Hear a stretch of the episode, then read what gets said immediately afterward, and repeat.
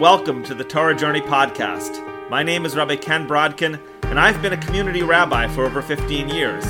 During that time, I've learned that the wisdom of Judaism is powerful, but it's not always easy to understand. Our weekly podcast will enrich your journey and give you practical advice about how to apply the wisdom of Judaism to your life. We'll offer you insights based on the Parsha, current events, the Jewish year, and more. This is the Torah Journey podcast. Ladies and gentlemen, it is great to be back with you. I hope you're having a great week. I've been listening recently to a podcast called The Orthodox Conundrum, and Scott Kahn, the host, recently interviewed a Christian pastor as they discussed the relationship of young evangelicals and Israel. And this young pastor, known as Pastor Doug, was exploring his own relationship with Israel, talking about a pivotal trip that he took to Israel.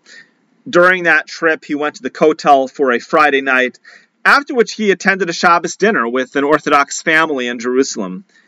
And the pastor described those moments with the crowds at the Kotel and spending Shabbat with an Orthodox family as the most spiritual experiences he ever had, and a turning point in his relationship with Israel, the Promised Land. That was enough to make my head turn. Sometimes it takes an outsider to show us what's right under our nose. As I watch my own kids grow up and make their way in the world, I see that as Torah Jews, we have so much to be grateful and proud for. At the same time, it's not simple. Our communities face an array of crises, from the cost of Jewish day school to the Shidduch crisis. What we have as Jews is so deep and so profound, and yet so fragile. Recently, there was a Pew Research Center study released on the Jewish population of the United States, and Pew found an important thing the number of young Orthodox Jews is continuing to grow as a percentage of the overall Jewish population.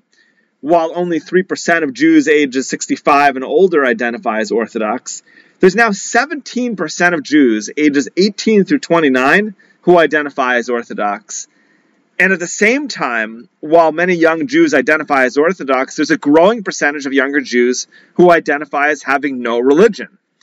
And so, if we look at Jews under 30, the biggest areas of growth are the Orthodox and the no religion. And that split is an important commentary on the state of the Jewish people.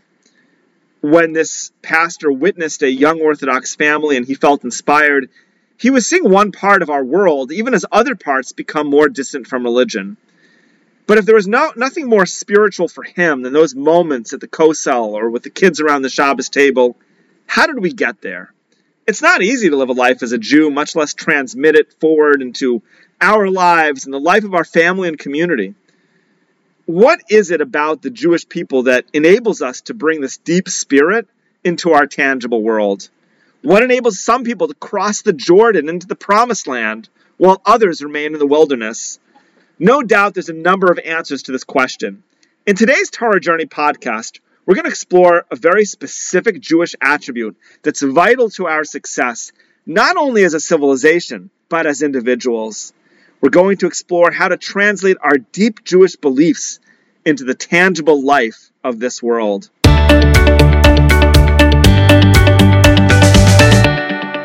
It's a challenge to build our lives around the family values of our people. To orient one's career and life trajectory around the next generation can be daunting. Just the other day, I was talking with a young man about his career plans as he grapples at a young age about how he'll be able to afford tuition for his kids, God willing, in future years. In truth, many mitzvot are difficult. Some people will succeed in establishing a life of mitzvot where others may not. One of the clear examples of this arises in our parsha as the Meraglim are sent to spy out the land of Israel. All of the 12 spies were prominent leaders, and of those 12, two stayed true to the path Hashem commanded, while 10 fell short. And that's not a great track record. So, is there a defining difference between the 10 and the 2 that we can learn from? What stands out about the two, Yehoshua and Kalev, is their clear headed emuna and faith. When the spies return from the land, they offer pessimism and fear. And the emuna of Yehoshua and Kalev is a great contrast. The Torah says Yehoshua ben Nun and Kalev ben Yefuna spoke to the entire assembly of Israel, saying, Ha'aretz asher avarnu ba tova ha'aretz ma'od ma'od. The land that we passed through to spy it out, it is very, very good. If Hashem desires us, he will bring us to this land and give it to us. Eretz asher he zavas chalav a land that's flowing with milk and honey. Ach al timrodu b'Hashem. But do not rebel against Hashem. Sar tzilam v'Hashem itanu al tiraum. The protection of the inhabitants has departed from them, but God is with us, do not fear. In these words, Kalev and Yoshua take an important step in reframing the conversation, stating that the position of the ten spies is tantamount to rebellion against God.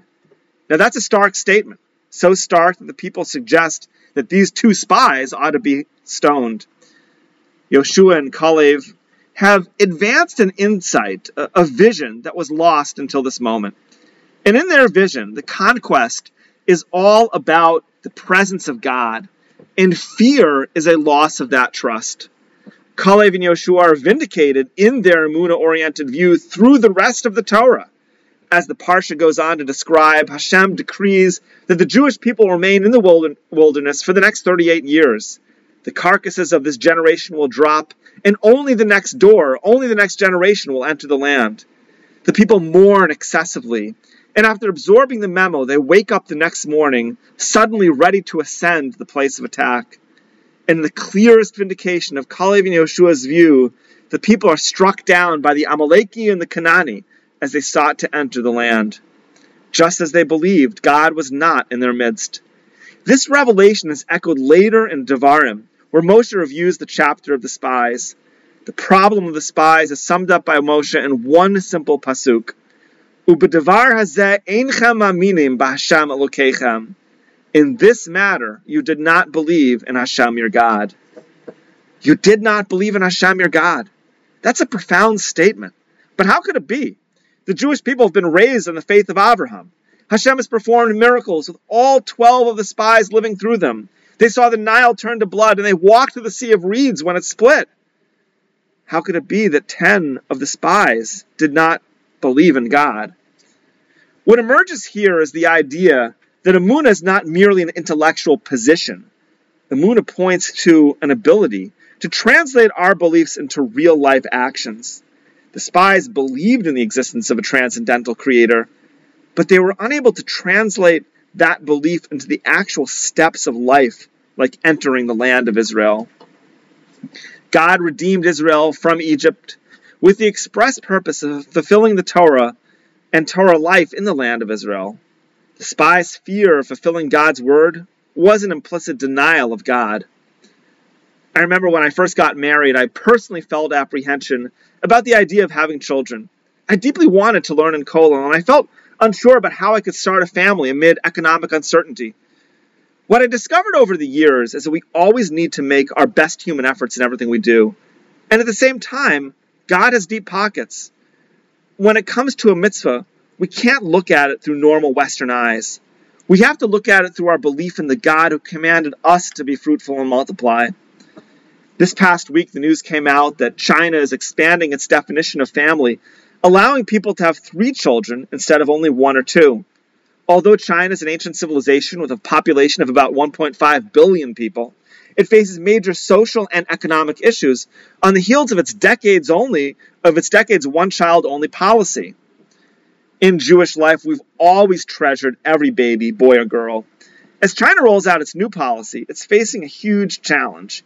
Even though many Chinese have been clamoring for more permissive laws, the small family thing is ingrained in their society. People think that they can only handle, much less afford, one or possibly two children. As Li Yu, a 44 year old Chinese tech executive and mother of one, recently remarked, until now, we still haven't found a good reason to have a second child. For the Jewish people, though, the picture is totally different. Pru u'rvu, be fruitful and multiply, is what our sages refer to as a mitzvah rabbah, a great mitzvah. The Sefer Chinuch points out that God desires that we populate the land. While we need to take practical efforts to sustain our families, our actions in this world are guided by these values.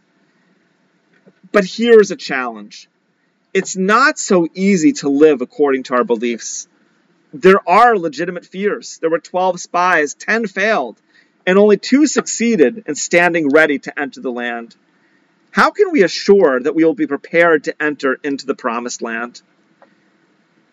After the spies, the Torah pivots to some fascinating mitzvot, including the mitzvah, the commandment to wear tzitzit. We're taught to place the tzitzit on the corners of our garments, and upon seeing them, we remember all of the commands that Hashem, who took us out of Mitzrayim, gave to us so that we can serve Him.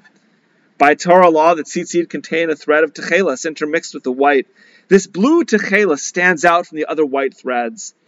Why did the Torah choose this bluish greenish hue of techelas, which is extracted from a sea creature known as the chilazon, of all colors? And the Gemara in Menachos, Daf Mem Gimel and Beis 43b notes that Hatchelis doma liyam, v'yam doma lirakia, v'rakia lakise hakavod. When we look at the Techelet, it reminds us of the sea, and from the sea we're reminded to look up at the heavens. And upon looking at the heavens, we are reminded of the Kisei HaKavod, God's throne of glory. How do the tzitzit remind us of the mitzvot? The Gemara is suggesting that they ignite an introspective process. It starts with seeing the contrast in colors. The bluish hue reminds us of a spiritual component to the world, symbolized by the sea, and from there we look ever upward. In this mitzvah of tzitzit, we weave the fringes into the fabric of our clothing and the fabric of our lives. Their colors point us to something. First, we look towards the sea, then towards the heavens, and finally towards the Almighty God. And that's instructive about the sin of the spies. God took us out of Mitzrayim and He commanded us at Har Sinai, but how do we stay connected to that moment as we journey towards the land?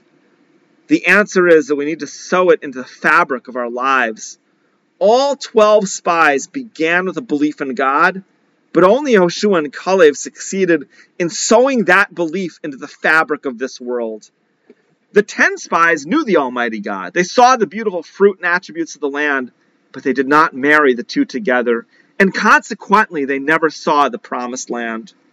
For Yehoshua and Kalev, though, their Amunah was visible in the stones and the trees of the land itself. When Moshe sent them, he told them to see im yeshba eitz im ayin, if there are trees in the land, or if there are none. And Rashi writes that trees refers to tzaddikim, whose merit is great for the inhabitants of the land.